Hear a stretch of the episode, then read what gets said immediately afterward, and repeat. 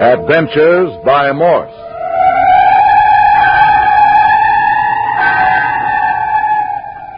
Carlton E. Morse presents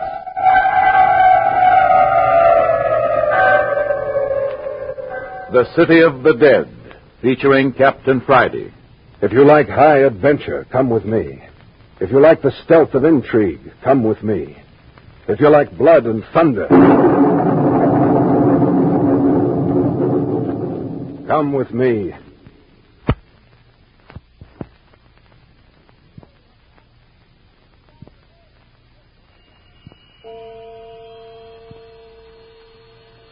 Two o'clock on the afternoon of the third day in the City of the Dead. A drenching wet blanket of fog still lays upon this old abandoned cemetery.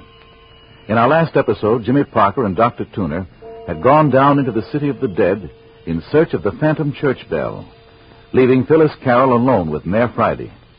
Jimmy tried to prevent this arrangement, but was unsuccessful, and so at the last minute he slipped Phyllis the knife with which she had been stabbed two days previously and a police whistle. If in danger, she was to blow the whistle. Jimmy and Doc then went down to the old church ruins and accidentally discovered the bell in the basement of the ruins. But that wasn't all we found. There was a man down there. He was bound and gagged and near death from a blow on the head and from starvation.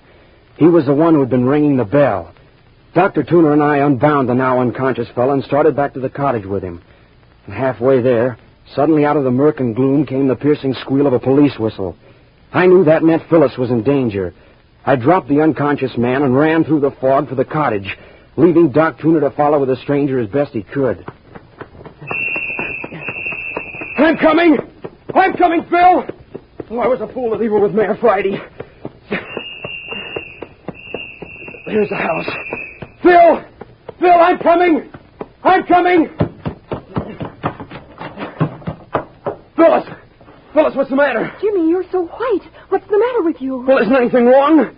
You blew the whistle? Oh, Why, no, I didn't, Jimmy. You mean that police whistle, Parker? Captain Friday. Where did you come from? He's back, Jimmy. Nothing happened to him at all. Never mind that now.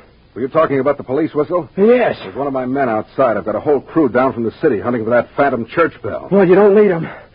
Dr. Tuner and I found it. What? You found it? You say you found the Phantom Church bell? Where? Yeah, Mayor Friday. Found it in the basement of the old church. Basement. Basement. Well, now, ain't that the beatenest... Thing? Why didn't I think of that right off? But who and Sam here would think of looking in the basement for a ringing bell? Oh, but look here, Parker. What made the bell ring? Well, there was a man. Say, we've got to go help Dr. Tuner. He's got a dying man down there in the city of the dead. I left him alone when I heard the whistle. A man. Who is it? I never saw him before. Neither did the doctor. Say he's dying? Well, that's what Dr. Tuner said. Well, come on, Parker. I want to see that man. Well, listen. Here he comes now. Captain Friday. Now, where in Never mind that now, Doc. What'd you do with the man? I reckon you won't need him any longer. Of course I do. I want to question him. Can't question him, Captain. He died back yonder while I was fetching him up. Died? Without saying a word? Mm-hmm. Unconscious for a few seconds, gave his name, told me who he was and how come he was tied up, and then he died. Oh, the poor fellow. Well, who was he? Said his name was William Rogers. Said he was an employee of Cartwright, Hobson, and Cartwright, the attorneys who sent Miss Carroll here her letter about the black where the black pearls were hidden. There. That's the key to the whole story. That's what I've been looking for. Doc, did he say what he was doing down here in the city of the dead? Hmm, said he was looking for the black pearl. Why, the dirty double-crossing son of a thief, he got what was coming to him. Them was his own last words, Captain. Said he deserved what he got. Did he say how he got information about the pearls? Yes, he said that two days before the letter was sent to Miss Carroll, it was taken out of the company vault and put in a special file. He had access to this file and made a practice of stealing information that he could sell. What a fine piece of jailbait he was. Cartwright will be tickled pink to hear about this. Well, that just about gives me a line on this whole affair. You mean you can explain everything now? Yes, Miss Carroll. It's a deuce of a mess, but I got it straight, I think. And and you don't think Jimmy or I killed my cousin Bert Arnold? Now, wait. Let's go back to the beginning of the whole thing. Here, sit down, Parker. You too, Doctor. It's a long and intricate story, and it's going to take a while telling it. Sit here on the bed beside me, Jimmy. Oh, you mind putting another log on the fire first, Parker? Oh, sure thing. So you got the whole thing straightened out, Captain. Yeah, but with you and Dad acting like a couple of clams, I mighty near slipped up. Eh, so you think you got the thing straightened out now, huh, son? I certainly have, Dad. No fooling. Oh, you all set, Parker? Yeah. Go ahead. Comfortable, Phil? Oh, yes, Jimmy. Well, as I said, to get the thing straight, we'll have to start way back at the beginning. You mean the night we caught these two youngsters sneaking out of the city of the dead? The night somebody shot at the mayor? No much further back than that, Doc. We'll have to go way back to the San Francisco fire in 1906. Oh. Yes, Miss Carroll. Back to the time when your grandfather, Theodore Beverly, and your uncle Robert Beverly lost everything in the blaze. Robert Beverly. You mean my uncle who disappeared? That's right. Is he mixed up in this, too? oh, rather. Well, this is the way things happened. On the night the fire got such a hold on San Francisco that it was apparent most of the business and residential district was going to burn, old Theodore Beverly and his son Robert took that precious collection of pearls, drove down here to the city of the dead, and buried them in one of the graves. Their clue to the place where the pearls were buried was the name on the tombstone. The name was Ernest Morton. Well, that explains all the activity in the vicinity of Ernie Morton's grave. Yes. Now then, after the fire had been subdued in San Francisco and everything was put more or less to rights, old man Beverly and Robert came down here to recover their hidden treasure. It wasn't there. What? Nope, not there. Oh, but, but I don't understand. What about the letter he left with the Cartwright lawyers for me? Well, the old man lost a good deal of his reason in the fire. He saw his business burn up before his eyes. He saw his great fortune vanish overnight. He saw his beautiful home burn, everything go. His mind went with it. So even before they returned for the pearls, Theodore Beverly was a broken man. Well, then he might have forgotten where he hid the pearls. Yeah, but Robert should have remembered. That's true, and yet Robert wasn't all that he might have been. I'll have to say a little about him to explain. He was an unhealthy young man, had always been pampered, not too brilliant. In every way, a minus quantity. Uh, almost subnormal, wouldn't you say, Dr. Tuner? No, I wouldn't say that. Just a fellow who'd never have to lift a hand to help himself. Absolutely at sea when thrown on his own. Well, there he is. Certainly he was thrown on his own after his father's fortune disappeared. And he was twice as helpless when his father lost his reason. Well, then the pearls may still be buried somewhere down here in the city of the dead? You're getting ahead of the story, Miss Carroll. Well, it was sometime during this period that old man Beverly made out those elaborate papers giving the pearls to you. He was obsessed with the idea that the pearls were buried in Ernie Morton's grave. That's the excuse for the papers. You see, Cartwright didn't know what the letter contained. They just filed it away to give to you on your 20th birthday as ordered. Oh. Now then, Doc Tuner didn't quite tell the truth when he said all his patients were buried in the city of the dead. Hmm, told all that was necessary. Well, perhaps for general knowledge, yes, Doc. But as a matter of fact, he had one patient left. It was Theodore Beverly.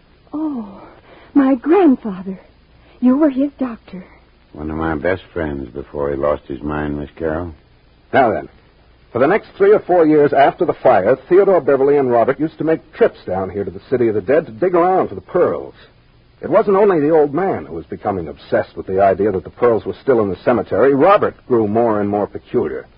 At first, the mayor here, who knew them both well, too, tried to curb them, but it was useless. Yeah, we'd have had to lock lock 'em up. Yes. Soon became apparent that either they'd have to be allowed the run of the cemetery or else they'd have to be locked up in an asylum. Oh. Doc and Dad here talked it over quite a long time.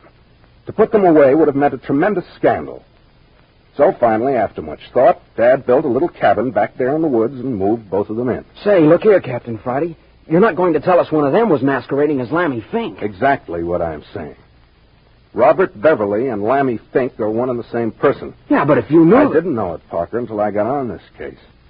I grew up as a kid down here thinking that Lammy Fink was no one else but Lammy Fink, an addle-pated gravedigger, and that the old man who lived with him was his crazy father, Old Fink.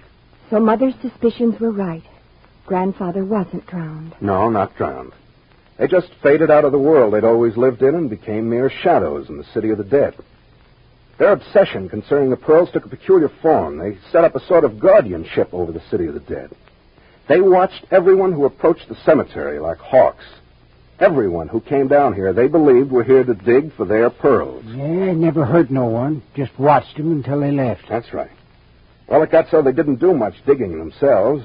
The old man would grow uneasy about once a month and go out and dig like fury for a few hours. Dad here got so he could tell when a spell was coming on. After old man Beverly had worn himself out and had left, Dad would go down and fill up the hole and replace the turf. So that's how all those graves have been refilled so mysteriously. Remember, Captain, I told you the place where Phil and I had dug had been covered up. And the grave was refilled after we opened Ernie Morton's grave and found Bert Arnold. That's Dad was responsible for all that. Well, now, that brings us down to the night that the Phantom Bell started ringing, and old Clawfoot put in his appearance, and you, Miss Carroll, and Parker here were captured. Yes. Well, who was old Clawfoot, Captain Friday? Now, just a minute. At least two days before you and Parker came to the City of the Dead, Dad here discovered that the cemetery was receiving night marauders other than Robert or Old Man Beverly. He called Dr. Tuner down the second day, and things had just about reached some sort of a mysterious climax when you two kids walked onto the scene. Dad and Doc naturally thought they'd finally caught the guilty parties, and they locked you up. They didn't call the police because they feared giving away the Beverly secret, which they dreaded doing after all these years. So they just locked us up. That's it. But they were curious about this phantom bell. They went down to the old church and found that new rope hanging from the ceiling. As you know, Dad pulled the rope thinking it would ring the bell, and he was creased by a bullet. Yes. Who did that? That was a booby trap. That rope wasn't fastened to a bell. It was fastened to the trigger of a revolver on the opposite side of the room. A thread fastened to the rope ran across the ceiling and down the opposite wall to the gun, which was pointed directly at the rope. Anyone pulling the rope would be in a direct line with the bullet.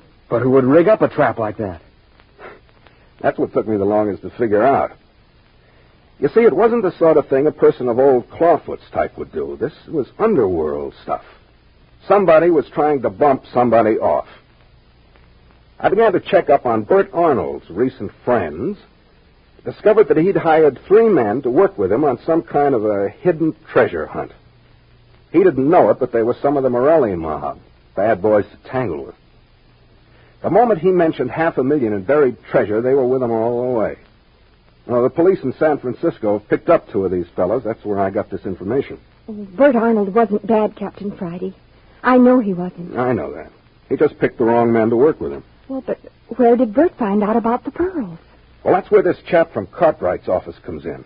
The Phantom Bell Ringer. He opened your letter, got the information about the pearls, sealed up the letters again, and then took his information to Bert Arnold. Then that's the man we found bound and gagged in the old church? That's it. He sold his information to young Arnold for a thousand dollars. But he evidently didn't know what square shooting was. As soon as he got the thousand, he organized his own searching party and came down here to hunt for the pearls himself. Hmm. Seems funny he gave Bert the information. Yeah, it does seem funny, Doc. On the other hand, his game was to give out stolen information. Probably the idea of hunting for the pearls himself was an afterthought. Anyway, Bert and his three friends came down to the City of the Dead, and right after them came, what was his name? Rogers and his men. Neither party could locate Ernie Morton's grave the first night. Eventually, they clashed, and Bert Arnold and his men caught this Rogers fellow, but his men got away. They tied him up in the basement of the church, intending to leave him there until they found the pearls. Hmm. Real gang stuff. And that's not the half of it. Here, throw another stick of wood on the fire, and we'll get to the second night. That's when murder really came to the city of the dead.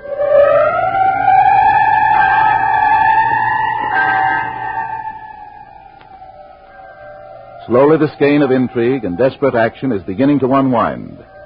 When Jimmy and Phyllis came down to dig in the grave of Ernie Morton, they set into motion a train of events which shook the whole graveyard. Death was breathing down their very necks. But wait. The second night, Bert's gang had no better luck in looking for the Morton grave. But the third night brought you two kids down here. You went directly to the grave. How did you find it? Well, there's a map in the City of the Dead with all the plots named on it in the recorder's office in the City Hall up in San Francisco. We found it on that before we came down. You don't say. Well, you're not so dumb. Oh, now to get back to the gun trap in the church. Bert's men were using the church for a hangout in the daytime, doing their searching at night. One evening, while Bert and his men were out, Roger's men slipped into the back room and rigged up the booby trap for revenge, hoping that one of the other gang would be shot. Evidently, however, Doc Tuner and Dad were the first to run across it. Yeah, just my kind of luck. What a horrible, cowardly thing to do. Well, now to get back to the night you came down. You went to Ernie Morton's grave and began to dig. It wasn't any time until Bert and his men heard you and crept up to see who it was. Bert recognized you in the moonlight, Miss Carroll, and kept his men back. You see, Jimmy? I knew uh, I knew someone was watching. Yeah. But they weren't the only ones watching. Really? Who else? There were two other groups. Two? Yes. There were the men of Rogers' gang, and back watching you and the Rogers gang were Old Man Beverly and Robert. Well, now, if that wasn't a setup. Finally, Miss Carroll, you became frightened, and you made Parker quit digging before he'd really had a chance to get deep enough to find anything. I couldn't stand it any longer. The minute you two left, Bert and his men sneaked up, saw that it was Ernie Morton's grave you were digging in, and took up the work where you two left off. You see, they saw that you hadn't found the pearls. Oh, I, I'm glad we didn't find them now. Just think what might have happened. Well, the Rogers gang waited until you were out of hearing, and then they jumped Bert and his men, and in the fight, Bert was strangled and his men driven off. Oh. Then they, in turn, took up the job of digging. Then the Rogers gang got the pearls after all. Now, wait a minute, wait a minute. After they dug to their satisfaction, they threw Bert's body in the grave and partly covered it up. Later, Dad came along and saw the half-opened grave, and thinking that old man Beverly had been up to his tricks again, filled it in, not knowing that he was helping to cover up a murder. But what about the sobbing we heard on the road? And who stole Jimmy's car? The car was stolen by Bert's three friends. They wanted to make a quick getaway after Bert was killed. You thought there were only two, but the third one got into the car further down the road. And what about the person we heard sobbing? That was Robert, or Lammy Fink, whichever you wish to call him. But where was old man Beverly? In Lammy's arms. In his arms. Yes. The old man's terror at seeing a man murdered was so great that it killed him. Lammy, or Robert, grabbed his father's body up in his arms and fled sobbing through the tombstones and down the road. That's who you two youngsters hurt. Yeah, but look here, Captain. I thought you told me it was Lammy Fink who was scared to death. Well, I thought it was at first. You see, I hadn't seen either Lammy or his father for ten years or more. Besides, I only had a few moments to examine the three bodies down in the cellar of Lammy's cabin before the place was set on fire. Light was bad, and added to that, Lammy and the old man always did look a great deal alike. Yeah, but Dr. Tuner and the mayor should have recognized the old man. No, they would have, except that they had even less time to look over the bodies than I had. I thought Lammy's face looked awfully old, but the captain said it was Lammy, and I never thought to check up. The light was so bad I didn't even get a good look at his face. So my grandfather has just died. It it seems so strange. I I can't realize it. You see, I've thought of him as dead for more than ten years. But that means Lammy Fink isn't dead. Yes, Parker. That means Lammy Fink isn't dead. Well, where is he then? In custody. You mean Lammy Fink is in jail? Robert Beverly, alias Lammy Fink, is under observation. But we'll get to that presently. The next question in line is who burned Lammy's cabin? Yeah, I'd like to know about that myself. Well, it was one of Bert's gang, Dad. They made their getaway in Parker's car, but they'd left so many clues behind them that it was necessary for them to return and sort of clean up. I got this from one of the men we caught. According to him, they returned the next night after Bert was killed and saw us dig up Bert's body. We left him at the grave while I went after a stretcher, and you, Dad, and Doc here, dashed off after old Clawfoot. Parker was still out from that clip I gave him on the jaw. They sneaked in and got the body. Parker woke up just in time to see someone carrying the body away in the fog. But why'd they bother about the body? Because they knew that as long as we didn't know who was murdered, we wouldn't be able to get a line on their gang. That likewise was the reason for the burning of the cabin. Now, the next incident was the murder of the stranger who tried to saw his way into Parker's room. The man we saw Clawfoot murder? Yes, that was another member of Bert's gang. Remember, I was clipped on the head, and his body also stolen for the same reason that Bert's was stolen to hide the identity of those still remaining alive. Yeah, but how did the bodies get in the cellar of Lammy's cabin? Well, according to the men we have in custody, they put the bodies in the cabin thinking it was a deserted shack. Lammy must have come along and lugged them down into the basement and arranged them alongside the body of old man Beverly. Lammy, by this time, was completely out of his head. Say, Captain Friday, just when did you capture Lammy Fink? later, later. Oh. But why did Clawfoot kill him? To protect you and Miss Carroll. To protect. Say, who is Clawfoot anyway? Oh, Jimmy, don't you know by this time? It was Lammy Fink, of course. Yes, Lammy Fink. Or if you prefer, your Uncle Robert, Miss Carroll. Oh, well, then he must have known me. Yes, he knew you all right. That was why he patrolled about the house. That's why he brought you the Black Pearl. The Black Pearl. Uh, Clawfoot or Lammy Fink brought me that? Yeah. The night he broke into the cottage. He put it under your pillow when you fainted. He threw the knife through the window that stabbed you, too, Miss Carroll. He did? Well, but why if he was protecting me? He didn't mean to hit you. That was an accident. By the way, where's that knife? What? Well, but tell me, Captain Friday, why did he throw it? Well, where's the knife? I'll show you. Well, I, Give it to him, Phyllis. well, I. Well, I'll... Well, what's it doing there in bed with you? I gave it to her for protection when I had to leave her. Oh, you did, did you? Thought I was going to murder her, I suppose. Oh, I'm sorry, Mayor Friday. Honest, I am. I shouldn't have suspected you, but, well, I had to do everything I could to protect Phil. Uh, I think I understand, boy. Forget it. Now, look here at the knife.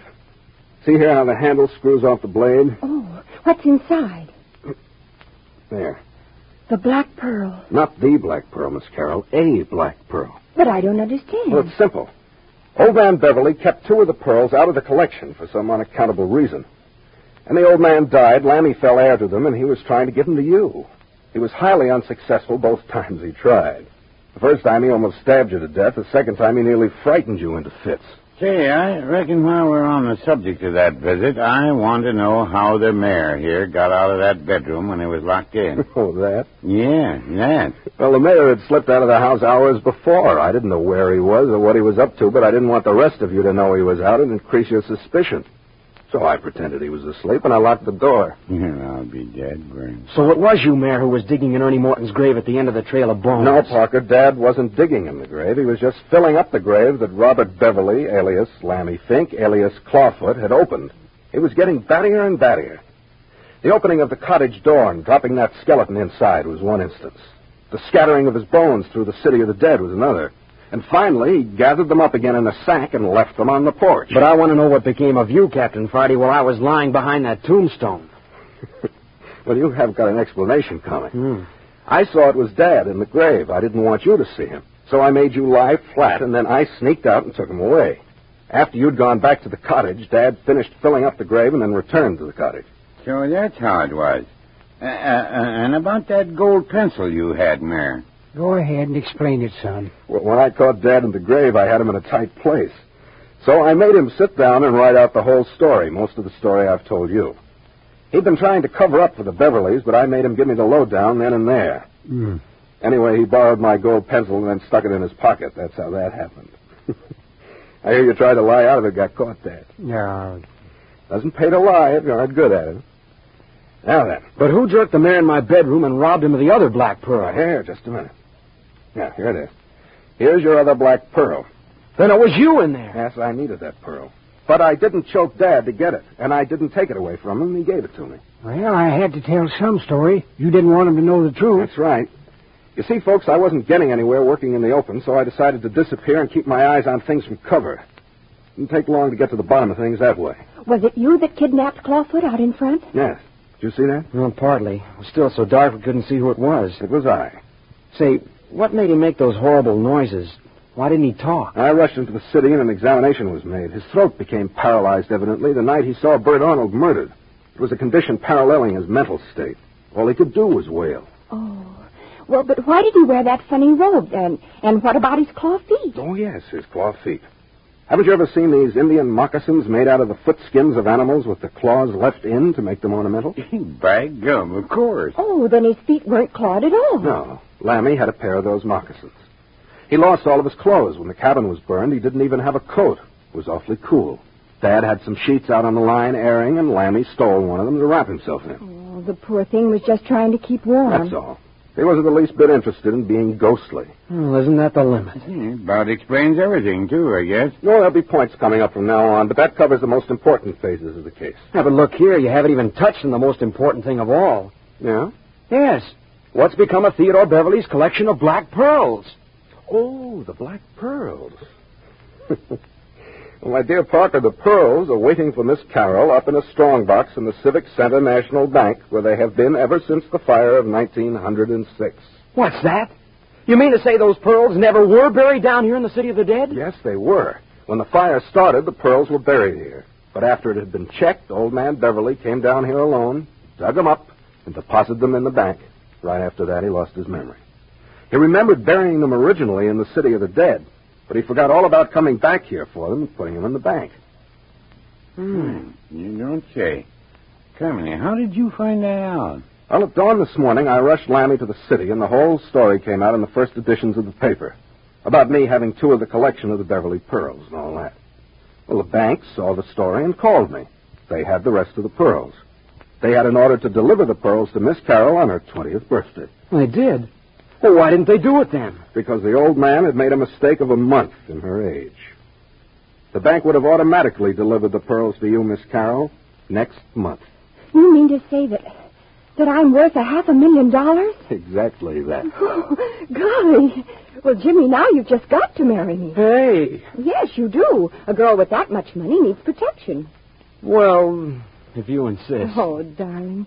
And you're all invited to the wedding. Yeah, and we'll be there. Don't you think we won't? And you, Captain Friday? Well, I don't know. I've got some business that's going to take me out of town if I get back. What, what kind of business, son? Military intelligence, Dad. The government's put a finger on Skip Turner and me to do a job for them up off the coast of Canada. Who's Skip Turner? One of my operatives in my agency. Off the coast of Canada. Hmm. That sounds like smugglers. Well, I can't talk about it, but I can guarantee you there's liable to be plenty of death and destruction before we get through. There's some pretty lonely, wide open spaces up in that country, and not all the animals go around on four legs.